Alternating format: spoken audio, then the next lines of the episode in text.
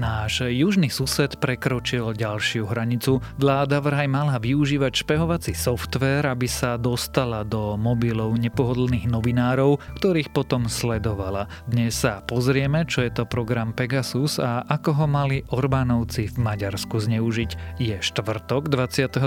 júla, meniny má Magdaléna a dnes by malo byť pekne, jasno alebo polojasno, občas sa ale môže objaviť aj dážď. Denné maxima by sa mali pohybovať niekde medzi 21 až 29 stupňami. Počúvate Dobré ráno? Denný podcast denníka Sme s Tomášom Prokopčákom. S nami je online investovanie hračka. Investuj minimálne 20 a my ťa za to odmeníme ďalšou navyše. Tento podcast ti prináša 365 Invest. Viac na 365invest.sk lomka 20 navyše. Minulé výnosy nie sú zárukou budúcich.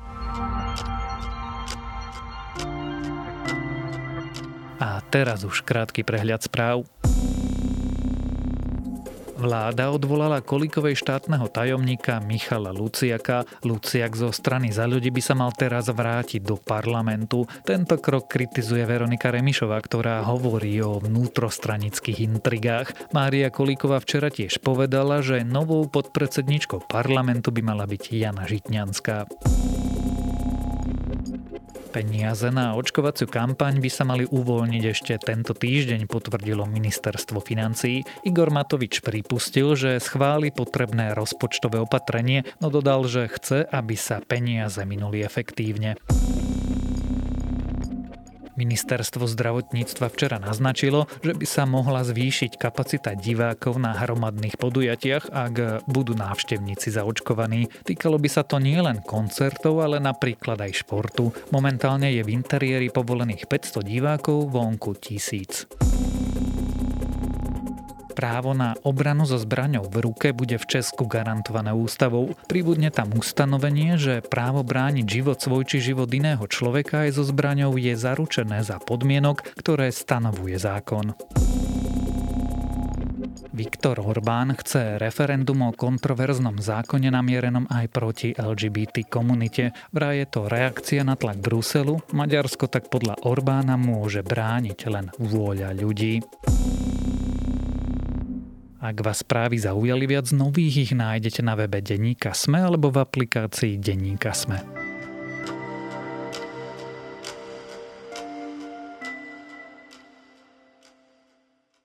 Britský denník Guardian prišiel pred pár dňami so správou, že viaceré autoritárske režimy si od izraelskej bezpečnostnej firmy kúpili špehovací software, aby ho nasadili proti svojim oponentom. Bolo medzi nimi aj Maďarsko. Orbánova vláda mala použiť počítačový program Pegasus na sledovanie napríklad nepohodlných novinárov. Čo to za program je, prečo si ho krajiny kupujú a čo s ním robili v Maďarsku, sa dnes budem pýtať Lukáša Onderčanina zo zahraničnej redakcie denníka SME. 50,000 mobile phone owners in 45 countries targeted by spyware that's been in the hands of governments for years with the approval of the Israeli Defense Ministry. Lukáš, mali by sme počítať s tým, že naše telefóny kto si odpočúva? To riziko tam vždy samozrejme je zvlášť pokiaľ ľudia používajú nejaké aplikácie a programy, ktoré možno nie sú overené alebo pochádzajú z nejakých e, nie úplne dôveryhodných zdrojov alebo jednoducho klikajú tam, kde by úplne nemali. Takže samozrejme vždy treba možno rátať s nejakým malým rizikom, ale že by plošne bežných ľudí niekto odpočúval sa zatiaľ samozrejme nedá hovoriť. Ale my dvaja nie sme predsa len úplne bežní ľudia. Ty navyše píšeš o zahraničnej politike a aj o krajinách ako je napríklad Maďarsko premýšľaš nad tým, že tvoj telefón a tvoje hovory, tvoje správy sú verejné? Až tak o tom osobne teda nepremýšľam, ale možno dôvod je ten, že ja nerobím priamo takú tú investigatívu, ktorá možno tlačí na otlaky tých jednotlivých vlád. To znamená, že skôr z pozície tých práve investigatívnych novinárov by som mal možno väčšiu nedôveru voči tým mobilným telefónom a práve táto kauza ukázala, že naozaj to môže byť veľký problém a nemusia k tomu stačiť ani napríklad nejaké šifrované aplikácie, ktoré sme považovali všeobecne za bezpečné. According to The Guardian, targets include business executives, religious figures, government officials and journalists. Among them, murdered Washington Post columnist Jamal Khashoggi.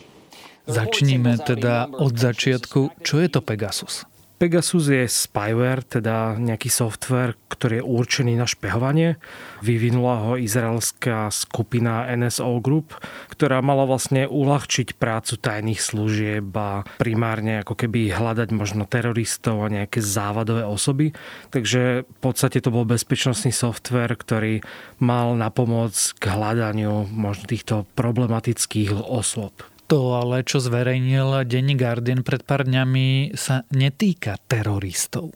Tu už vidíme ako keby príklad toho, ako sa dá takýto software zneužiť. To znamená, že aj keď bol určený práve napríklad na boj proti tomu terorizmu, tak e, už tá izraelská spoločnosť, v podstate aj trocha izraelská vláda si nedokázala odkontrolovať, že ten software sa dá zneužiť voči oponentom, voči kritikom vlád, voči aktivistom alebo novinárom. Takže videli sme v podstate desiatky prípadov zneužitia tejto aplikácie alebo tohto spywareu a tým pádom vlastne kompromitovali bezpečnosť týchto ľudí a dokonca v niektorých prípadoch možno zapričení smrť niektorých ľudí, pretože napríklad prípad Jamala Khashoggiho, saudsko novinára a veľkého kritika režimu, ktorého zavraždili na ambasáde v Istambule, teraz sa práve odhaluje, že jeho veľmi blízke okolie dokonca pár dní pred tou jeho smrťou alebo teda vraždou sledovali práve cez tento program. Takže naozaj to môže mať veľmi zásadné dôsledky aj na život novinárov, aktivistov alebo aj politických oponentov. Takýto program je zbraň. Zbranie sa regulujú, nemôže si ju len tak eh, kúpiť niekde na trhovisku. To si takýto program môže ktokoľvek kúpiť len tak?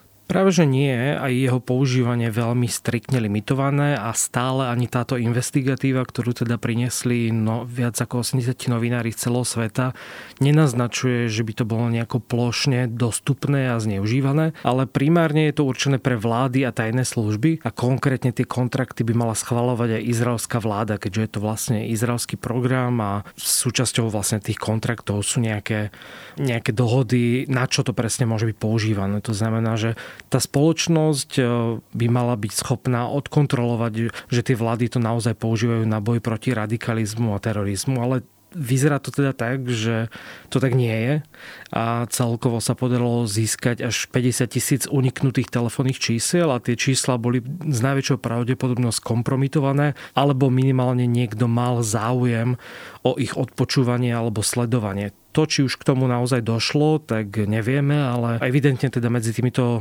číslami boli telefónne čísla novinárov aj v susedných krajinách. Viacerí politici, vrátane francúzského prezidenta Emmanuela Macrona a niekoľkých členov francúzskej vlády. The President Emmanuel Macron may have been one of those individuals who was targeted by intelligence services, not just him, but 15 members of his government from 2000. Je to napríklad juhoafrický prezident prezident, takže naozaj je to ako keby široký sledovací program, ktorý nejakí oponenti alebo možno aj spojenci často používajú, aby možno vedeli viac. Takže evidentne tá spoločnosť izraelská nebola schopná už konkrétne skontrolovať, na aké účely tie ostatné vlády ten program využívajú. Nebola schopná, alebo to Izraelcom bolo jedno, pretože ty si naznačil, že vláda vlastne schvaluje predaj tohto softvéru do iných krajín? Povedal by som, že ten biznis bohužiaľ v tomto prípade ako keby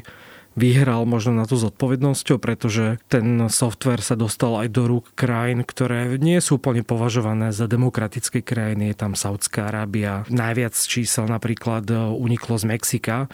No, takže je to taký mix, že nie sú to samozrejme nejaké len autoritárske režimy, ale aj demokratické krajiny, ale už ďalší krok toho, kam až to môže dospieť, e, už možno nemá tá spoločnosť až tak v rukách a to je práve ten problém, ktorý tu vznikol. Ostaňme v našom blízkom okolí, a to v Maďarsku. Ty už si naznačil, že Maďari špehovali novinárov.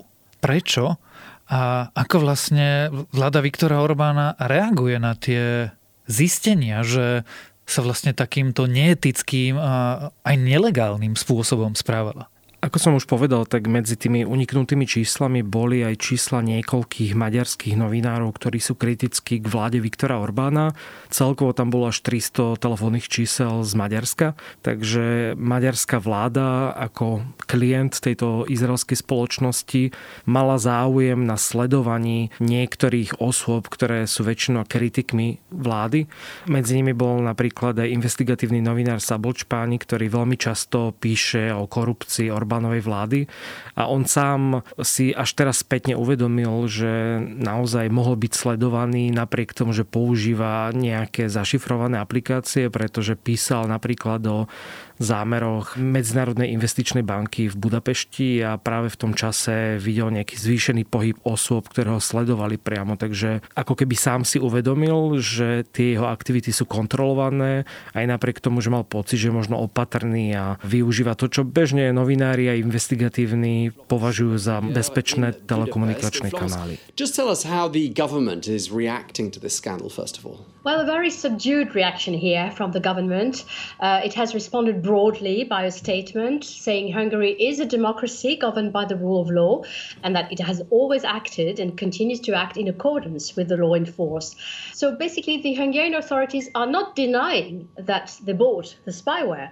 What they are claiming is that surveillance activities are normal in a functional modern state. To som sa chcel práve opýtať. Investigatívni novinári zvyčajne si dávajú pozor pozor na to, ako komunikujú, využívajú rôzne aplikácie, šifrujú informácie, ukladajú ich na šifrované disky a ako tento software vlastne fungoval, ako ich mohol napadnúť a napriek tomuto všetkému odpočúvať. Ten software využíva ako keby doteraz neznáme zraniteľné miesta mobilných telefónov a tých aplikácií.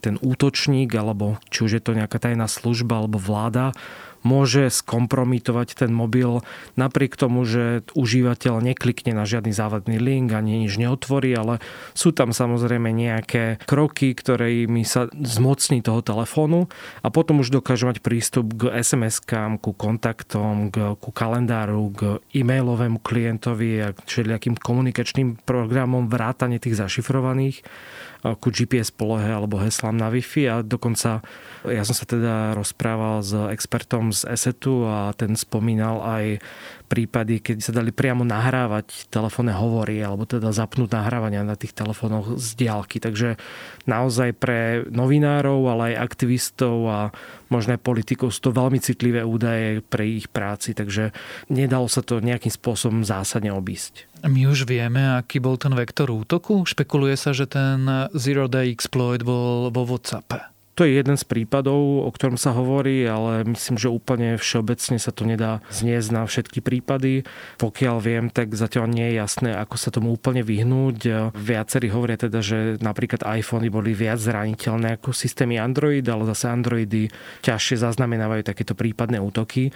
To, čo vlastne investigatívni novinári z rôznych médií na svete skúšali, tak bolo porovnávať tie telefónne čísla v tom zozname. Postupne ako keby oslovili tých ľudí, ktorí mohli byť zasiahnutí a bezpečnostní experti potom skúmali tie samotné telefóny, či tam došlo k nejakému vniknutiu alebo možno pokusu o kompromitáciu a to vlastne im potvrdilo tú hypotézu, že naozaj tie čísla, aj keď to tá izraelská spoločnosť odmieta, že by napríklad týchto konkrétnych ľudí sledovali, tak e, naozaj tam boli nejaké takéto pokusy, takže e, im to ako keby potvrdilo tú ich hypotézu. Povedal si, že brániť sa je relatívne ťažké, ale teda dá sa vôbec nejako poči tomuto brániť? Mám si kúpiť starú 3310 alebo nejaký starý BlackBerry? Práve, že čo som teda čítal aj z vyjadrenia nejakých bezpečnostných expertov, tak tí viackrát povedali, že mať čo najnovšiu verziu všetkých balíčkov a aplikácií a operačných systémov vždy nejakým spôsobom znižuje to riziko a to výrazne,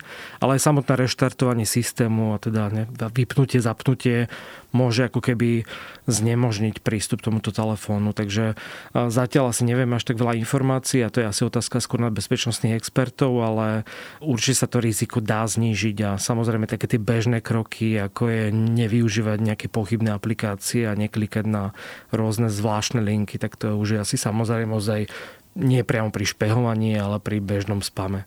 Ako reaguje Európska únia na to, že jeden z jej stále členov využíva nie úplne legálne prostriedky alebo neúplne mravné prostriedky na špehovanie novinárov, slobodných občanov, kritikov v Európskej únii?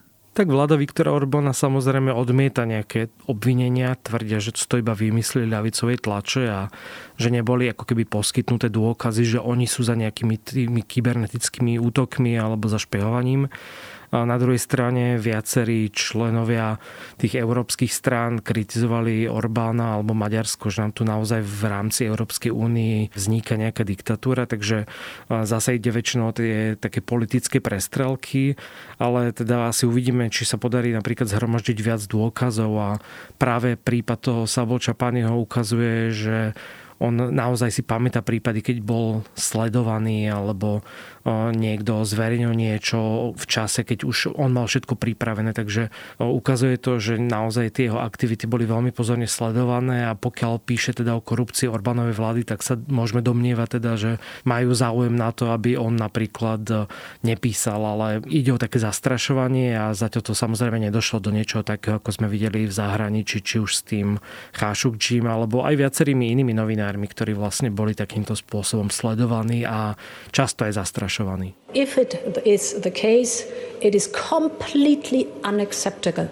and against any kind of rules. We have in the European Union what the freedom of uh, media is concerned, free press is one of the core uh, values of the European Union. It is uh, completely unacceptable if this would be the case. Keď už sme pri tom, vieme, či sa Pegasus využíva len na Slovensku? Podľa informácií Českého centra pre investigatívnu žurnalistiku nie je medzi týmito číslami žiadne zo Slovenska, takže zatiaľ nemáme indície, že by priamo tu na Slovensku niekoho odpočúvali, ale samozrejme nevieme ani, aké množstvo z týchto 50 tisíc čísel, že aký podiel to tvorí, či tých čísel je výrazne viac. Viac ako polovica z nich bola z Mexika a z rôznych iných krajín, ale slovenské samozrejme medzi nimi zatiaľ nie sú, takže je to ťažké odhadovať, či by napríklad niekto tu mal taký záujem a či napríklad vláda má prostriedky na to, pretože aj takéto špehovanie a už iba ten samotný program alebo tá služba, ktorú poskytuje tá izraelská spoločnosť nie je vôbec lacná. Je možné, že na Slovensku takýmto spôsobom sú vyhekované telefóny napríklad novinárov, aktivistov, politikov, koaličných aj opozičných? Na Slovensku sme mali prípady, kedy sa priamo odpočúvali či už novinári alebo nejakí koaliční alebo opoziční poslanci, takže možno by to nebolo až také prekvapivé, ale teda zatiaľ tie indície nie sú úplne také, že by práve tento software bol využívaný na špehovanie novinárov, ale samozrejme nedá sa to vylúčiť a treba robiť všetko preto, aby vlastne aj bežní užívateľia, nielen teda novinári a politici, boli opatrní pri používaní mobilných telefónov a aplikácií. Tak sa teda znovu opýtam tú otázku, ktorou sme úplne začali. Sú naše telefóny odpočúvané? Neviem a dúfam, že nie, ale teda vždy môžeme prispieť aj my ako užívateľia k tomu, aby sme to riziko znížili čo najviac. O odpočúvaní telefónov, o programe Pegasus a o Maďarsku a vlastne nie len o Maďarsku sme sa rozprávali so zahraničným redaktorom denníka SME Lukášom Onderčaninom. S nami je online investovanie hračka. Investuj minimálne 20 a my ťa za to odmeníme ďalšou navyše. Tento podcast ti prináša 365 Invest. Viac na 365invest.sk lomka 20 navyše. Minulé výnosy nie sú zárukou budúcich.